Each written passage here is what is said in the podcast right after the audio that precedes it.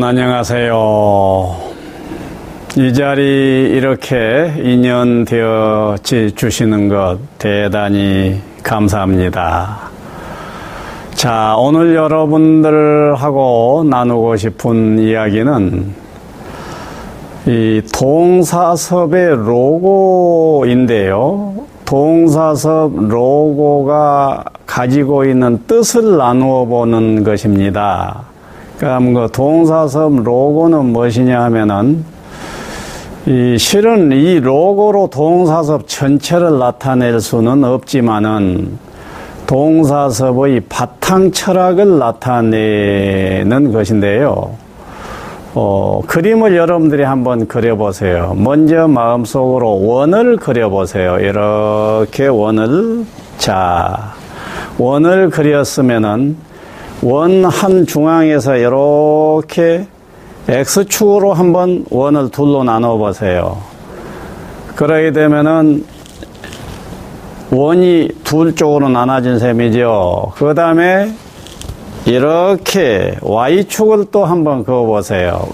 Y축을 그을 때 밑으로 쭉 긋지 말고 이 X축 위로 해서 Y축이 이렇게 되는 겁니다. 그래서 이렇게 이렇게 하고 이렇게 긋는 겁니다. 이렇게 되면 원이 몇 쪽으로 나눠져요? 한쪽, 두 쪽, 세 쪽 이렇게 나눠질 것입니다. 그래서 이 세 쪽을 가지고 어, 이 존재론이라고 할까 우주론이라고 할까 하는 것을 얘기를 하게 되는 겁니다. 자 그렇다면은 우리들이 일단 인생이 행복론입니다. 결국은 그러면은 행복을 얘기하려고 할 것 같으면은 존재론부터 얘기를 해야 됩니다.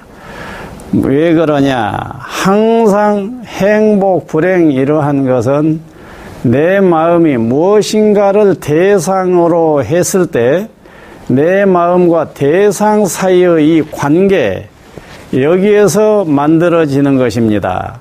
그러면은 내가 세상을 어떻게 보느냐에 의해서 행복 여하가 다 결정이 돼 버려요. 그러면은 세상을 어떻게 보는 것이 행복에 도움이 될 것인가? 이것이 사실은 대단히 중요한 주제지요. 그래서 방금 동사섭 로고를 했듯이 이 세 축으로 보는 것입니다. 이래 가지고 이렇게 해서 밑에 축, 위 축인데 그러면은 이 세 축 중에 이 밑에 축은 무엇에 해당이 되냐 하면은 세상을 딱 바라다 볼 때 우리들은 먼저 존재를 만나게 됩니다. 이 존재를 딱 만날 때는 내 주관이 거의 끼어들지를 않습니다. 그냥 존재를 만나는 거이지요. 예. 엄정한 의미로는 주관이 끼어들지 않고 존재를 만난다. 이건 불가능한 것입니다. 그러나 일단 딱 세상을 봤을 때 내가 아무 사념을 쓰지 않고 아무 주관성이 없이 세상을 딱 볼 때 세상 전체가 그냥 딱 비춰져 오는 순간이 있습니다. 이 오는 순간의 세계가 아, 존재 측면이에요. 그런데 우리들은 바로 그 존재에 대해서 가치 부여를 하게 돼요. 가치 부여를 딱 했다 하게 되면은 그 가치는 어때요? 긍정 가치와 부정 가치 둘로 나눠지거든요. 그러면은 이 세상을 우리들이 어떻게 받아들이고 사느냐? 제1차적으로는 존재 측면으로 받아들이게 됩니다. 두 번째는 가치 측면으로 받아들이게 되는데 그 가치 측면은 플러스 가치와 마이너스 가치 이런 식으로 받아들인다는 얘기예요. 그러면 여러분들이 한번 가만히 생각해 보십시오. 이러고 있을 때 세상을 한번 딱 떠올려 봐요. 세상이 그대로 그냥 세상하고 세상이 딱 느껴진다면 이것은 세상을 존재 차원으로 받아들이는 것이고 그러고 조금만 있어 보세요. 그러면 세상에 존재하는 모든 것들에 대해서 여러분들 속에서는 긍정가치, 부정가치로 바로 나눠보게 됩니다. 그때, 자, 이 세 축으로 끝내 보게 되는데 만일에 여러분들이 X축을 점점 점점 점 높여가 버린다고 해봅시다. 그러면은 뭐만 남아요? 존재축만 남게 됩니다. 그래서 우리들이 궁극적으로 해봄직한 일이 있다고 하면은 아예 X축을 위로 쑥 올려서 존재만 덜렁 느껴지게 순수하게 존재만 딱 느껴지는 식으로 우주를 받아들이는 마음을 한번 상상해 보세요. 그러게 되면은 우주에 대해서 좋다, 나쁘다, 옳다, 그러다, 일체 이런 시비, 미추, 진위, 이런 상대적인 평가 없이 온전히 그대로 가치 여하를 뛰어넘는 존재만을 대하고 있으니 마음이 어떠겠어요? 참 평화롭겠지요. 그래서 영성촌에서는 바로 이 존재층을 그대로 나의 주관성, 끼어, 주관성이 끼어들지 않고 존재를 그대로 어떻게 느낄 수 없느냐 하는 것을 중대한 목표로 여기게 됩니다. 아마도 모든 영상 문화에서는 그러리라고 저는 믿습니다. 저희들이 하고 있는 동사섭이라고 하는 영성 문화도 존재로만 그대로 받아들일 수 있는 상태를 가장 높은 경지로 여기고 있습니다. 그 다음에 이 Y축 얘기했지요. 불가피하게 우리는 어떻게 본다고요? 존재 축으로만 보지를 못하고 이 존재 중에서 수 없는 플러스 마이너스 어, 가치 평가를 한다고 그랬죠. 그러게 되면은 이 Y축이라고 하는 것이 자 이쪽이 자 여러분들이 나를 보는 쪽에서 오늘 이렇게 그랬다면 밑에는 존재축이고 이렇게 해가지고 자 이쪽이 플러스라고 하고 이쪽이 마이너스라고 해봅시다. 그러게 되면 이 Y축이 왼 이쪽으로 계속 간다고 해봐요. 그러게 되면은 뭐만 남겠습니까? 가치축에 마이너스 축은 점점점 영역이 사라져 버리면서 플러스 축만 남게 되지요.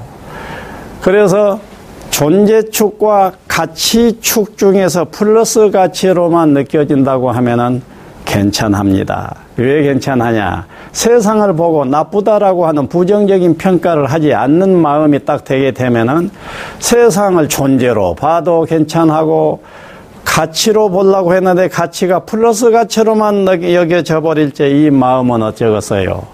아주 긍정적이겠지요. 그래서 존재로만 바라다 보면은 초월적인 의식을 경험할 수, 경험하게 되고, 플러스로 바라보게 되면은 긍정을 경험하게 되니, 초월을 경험한다, 긍정을 경험한다. 그러게 되면은 어떠겠어요? 갈등이 없습니다. 행복입니다. 그런데 불가피하게 어떻습니까? 부정적인 가치로도 세상을 바라다 보게 된단 말이에요.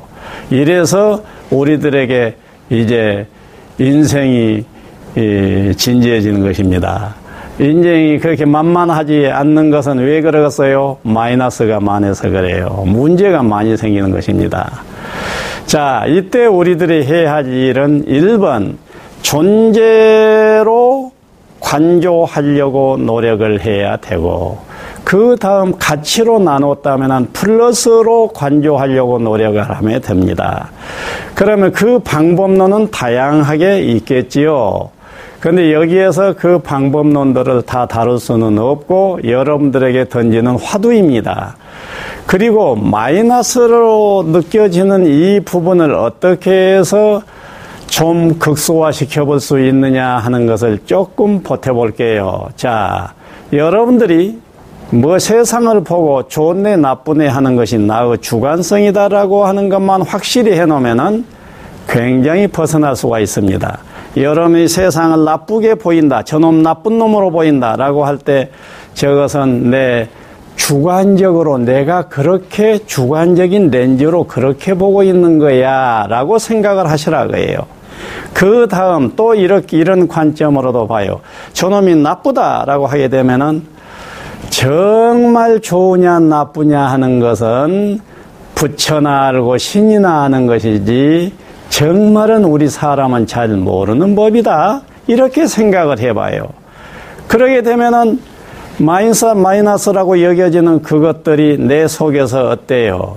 위력을 상실하면서 자리를 양보하게 됩니다. 그 다음에 또 마이너스로 여겨졌을 때 이렇게 생각을 해요. 저놈이 아주 나쁜 짓을 하고 있다. 아주, 아주 나쁜 놈, 아주 저 벌 받을 놈, 이런 식으로 여겨지면은 그 사람은, 그 존재는 어떤 필요한 과정, 경험의 과정에 있다라고 생각을 하는 것입니다. 이처럼 여기서 바라다 보되 관점을 조금 바꿔서 바라다 봐주게 되면은 이렇게 마이너스라고 여겨졌던 그 모든 것들이 나에게 수용되어지고 이해되어지게 되는 것입니다. 확실한 부정가치라고 해봅시다. 그때는 여러분들이 할 일은 무엇이겠어요? 저놈, 나쁜 놈, 죽일 놈 하는 그것이라기보다는 여러분들이 따뜻한 가슴으로, 사랑으로 안아주면서 해결해 가야 할 여러분들의 가슴의 대상, 따뜻한 가슴으로 안아줘야 할 대상이다라고 생각하면서 접근을 하게 되는 겁니다. 그러게 된다고 하면은 마이너스가 문제가 그렇게 없을 거예요.